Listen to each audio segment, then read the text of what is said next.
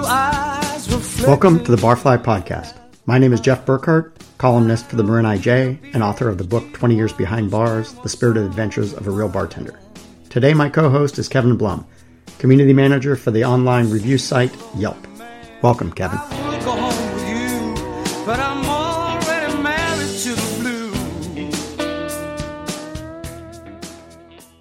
This time around, we're going to talk about things to watch out for in the service business from both the, the customer side and the and the um, the provider side. So, one of the first things to, to think about is if you're being asked a question as a customer from your server, they're probably asking for permission, and that permission is to charge. So, some things like would you prefer uh, a still water or sparkling water, right? I get that one all the time. Drives me nuts. Yes, because what happens if you if you say no, I don't want either one of those. I want tap water. Yeah. Right. Then I feel really cheap. Right. Yeah. And that's what it's designed to do. It's designed to put you uh, on the offensive or to, uh, or on the defensive or to trick you into just thinking that you just acknowledged you just I, I thought I was asking for t- for tap water, but you're not. So uh, one of the other big uh, examples of that sort of uh, advantage is the banquet Okay. right? A lot of people don't realize that uh, if you pay for, there's usually a minimum charge. So say it's two thousand dollars. You have ten people, it's a two thousand dollar charge, whatever it is. Well, they will keep track of what you order up to that two thousand dollar mark. So if you do not order en- enough to get to that two thousand dollar mark, they're going to charge you two thousand dollars. You're just not going to get any service or product for that. However, as a consumer, you're entitled to that. So I could literally walk away with a few cases of wine that we didn't consume that evening. Correct. Okay. Now they're going to charge you their restaurant markup, but it's better to leave with something Sure. rather than just to hand a big uh, pile of cash over to somebody for doing nothing. See, most people don't know that. No, they don't. Yeah. And and and banquets, weddings, and things of that nature are notorious for that Mm-hmm. because most people have no idea. It's usually built into something called a room charge. Mm-hmm. So that's the thing to look for. But the other thing is the accounting methods used to account for all those bottles. Mm-hmm. You know, sometimes those bottles go out the door with the staff. Right, because there's no real record being kept of it. So sometimes you can ask for a an actual accounting. So I want to see all the empty bottles at the end. But the, the big ones are water is a, is a classic because they can pour glass after glass of after glass of that, and it be, can become obscene sometimes just to charge for water.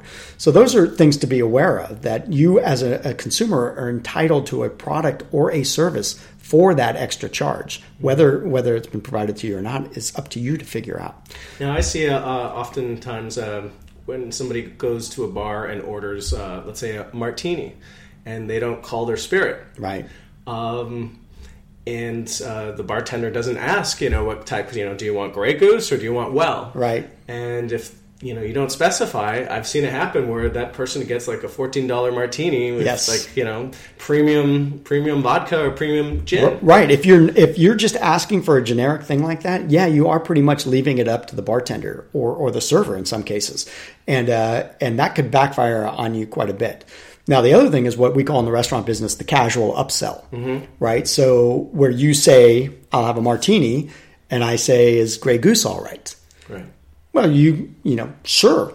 I mean, you don't know what's available. You may be talking to your friend. Well, what I've just done is doubled the Right. cost of your martini. Mm-hmm. Now, there, an argument can be made whether there's any difference in vodkas, right? And and and we'll maybe save that for another time. Yeah, that's another topic. But the point of the matter is, you've just spent twice as much money as you had to.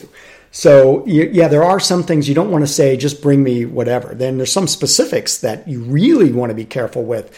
Uh, one I always say is champagne and cognac are two things you never want to just say, oh, whatever. Right. Because th- those things could easily be 50 to $100 a glass or a portion. Yeah. Easily. And uh, you don't want to just leave it up to the server. Because even at my restaurant, I could pick the second most expensive cognac and it's $35. And my argument would be, well, it's not the most expensive, right? So you know, there's there's those types of things, uh, but it's the casual upsell that that's difficult. Or you know, you also have to watch out for uh, the server who who is not making much of an effort. And so when you say what's good here, what do they say? Well, they'll usually recommend the most expensive item on the menu. Yes. Yes. So that's when you know that the server's not putting in any effort because the most expensive item on the menu should sell itself, right? Of course, the lobster's good. It's lobster, right? Of course, the prime rib's good. It's prime rib, right? But what else is there? Now, the, the thing as a consumer is you don't want to feel uncomfortable asking those things because anything on a menu is a viable choice. Yeah. Right.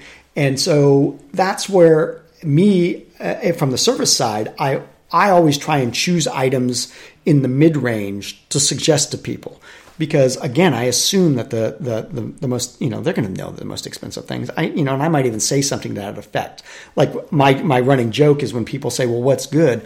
I'll look at the menu and say, what's the most expensive thing? yeah, that's good. There you go. And then they laugh. And then, but we've broken that ice and Sure. they realize I'm not just trying to gouge them. I'm actually trying to, to do things. Plus I will steer people to less expensive items.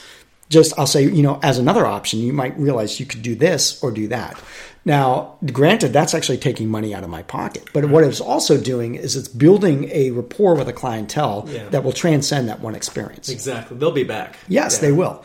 Now that brings up another point: is places where they are not likely to be back are Like tourist trap spots. exactly right. Okay. So where they think they're only got one shot at you is uh, is means that they're going to go for broke more Sure. than likely because there's no there's going to be no repercussions about that. You're going to be on a plane. Right, and, and you might forget to post that Yelp review, right? Sure. Because you'll be halfway across the country by the time it Right. really percolates down what has happened.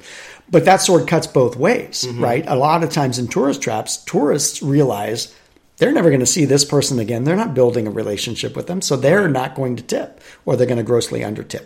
So th- those are the types of things to be aware of in those circumstances. But uh, you know, again, it, it, most fine dining restaurants that have been around for a while have staff that are also building repeat clientele, and those people are less apt to do that. But that doesn't mean they're not that, that, that every every restaurant doesn't have its bad link. Now, what about gift cards? Like, uh, I was talking about this with a restaurant owner the other day. Is like, um, you know, he, he was mentioning that uh, somebody came in with a gift card that they got a few years ago, and he said, "Well, it, it's expired."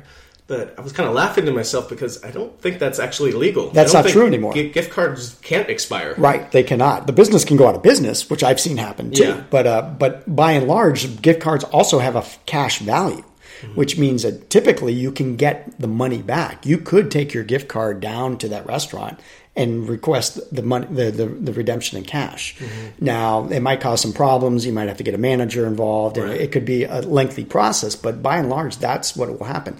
The other thing is, say you have a hundred dollar gift card, you spend ninety dollars on dinner. That doesn't mean there's not ten dollars left on that gift card. And if you leave that gift card at the restaurant, they're probably going to re- redeem the rest of that money either via a tip or just a, a service charge. Mm-hmm. You, but effectively, you've lost that money. And there's a I, there's an enormous statistic of how much money is left on gift cards that people don't use. Because remember, from a business standpoint, you've already spent that money. Yeah. So it behooves them not to provide you the service. Because hmm. if you don't use that 10% on that $100, they've made an extra 10% because they haven't provided that service.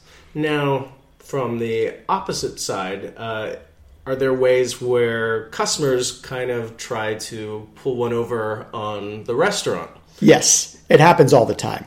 You know, the classic is uh, the half a glass of wine. Ugh, it drives me nuts. Yes. Now the, thing is, that most restaurants have now charged for half glasses of wine, but it'll it'll lead to that conversation. And I've had a number of these where they say, "Well, I don't quite want a half a glass." So now you're negotiating what's the most amount of uh, wine I can get without paying for it. Right.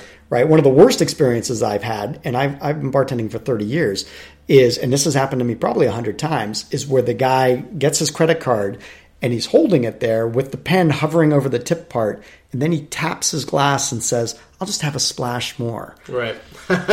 He's challenging you. Yes, he is Yes, challenging right. me, and uh, and it's a difficult decision to make. But I've always determined that it's better to take to fall on your sword at that point Mm-hmm. and say, "Well, I'm going to have to charge you for that," because if they get away with it once, Sure, they're going to take advantage and come back again and again, And and, that's again not the again. loyal customer you want. Right, exactly right. Yeah. So, you know, I mean, th- those are two examples of it. But uh, the other thing is just, can we try this? Can we try that? That's another thing. Is there, Mm-hmm. you can't try. I mean, can I try your the steak? Right. Well, what are they supposed to do? Cut a piece of steak off there and give it to you and let you Right. gnaw on it for Oh, a I've seen bit? so many people with they'll go in and they're like, "Oh, can I try that wine? Can I?" They, they want to try four different wines, and I've seen them at that they know what the wine list is Right. already. They're just you know Right. well, remember, a taste of any product is a taste to facilitate a sale. Yeah. It's not just a taste to give stuff away. Right. And so, but people these days, I, I mean, I have a, a couple of people, they taste the same wine every time they come in.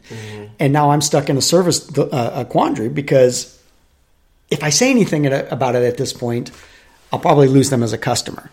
And maybe the pros uh, on what they're doing outweigh. Maybe they do spend a fair amount of money, and you and you don't want to be nickeling and diming everybody, but but some things it just don't happen. The taste of hard liquor, for once, for one, is a big uh, uh, a, a big question because any uh, you know fifty dollar liquor, any discernible amount in a glass has a value. An extreme value, where with wine the, the costs are differently. So a, a quarter ounce of wine is is not uh, is not percentage wise as bad as a quarter ounce of booze because a quarter ounce of booze is one sixth of the total, where a quarter ounce of wine is maybe one or mm-hmm. one twentieth, and so there's a difference there. And also, nobody ever wants to taste ten dollars stuff, right. right? They want to taste that eighty dollars. Of course they do, right? yeah. So you know, again, like I said, the sword cuts both ways. Yeah, and uh, like you were saying, you know, like you don't say, "Can I just have a, a little bite of the steak or whatever?" And Right. that's what drives me nuts about the people who are saying, like, "I'll just have the half a Caesar salad."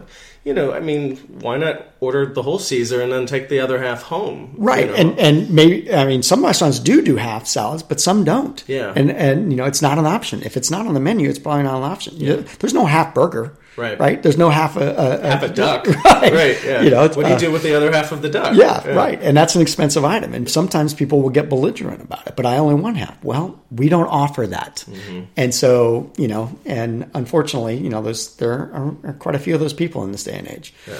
So, you know, again, the, the, the basic bottom lines are to, to consider are if you're being asked a question, Mm-hmm. there's probably a reason they're asking you a question. Would you call it a leading question? I would, right? Yeah. And like I said, it's called, and there's a specific term, yeah. casual upsell, right? course. Now, the other thing is if you haven't asked for something and they Mm-hmm. provided it for you, you are not obligated to pay for it. So if you didn't say water Mm-hmm. and they bring you bottled water and try and charge you for it, you have no obligation to pay for that. Really? If they, it'd be the same as if they brought you a glass of wine you didn't order. You don't have to pay for that, right? Oh, here's a taste of wine. Oh, that's great, Mm-hmm. right? Well, if they say, well, that taste is now two dollars, and it's funny because I actually had a, uh, a a restaurant do that to me once on a press junket, no less, Mm-hmm. where they brought around wines for us to taste, and then they charged us for the wines. Yeah.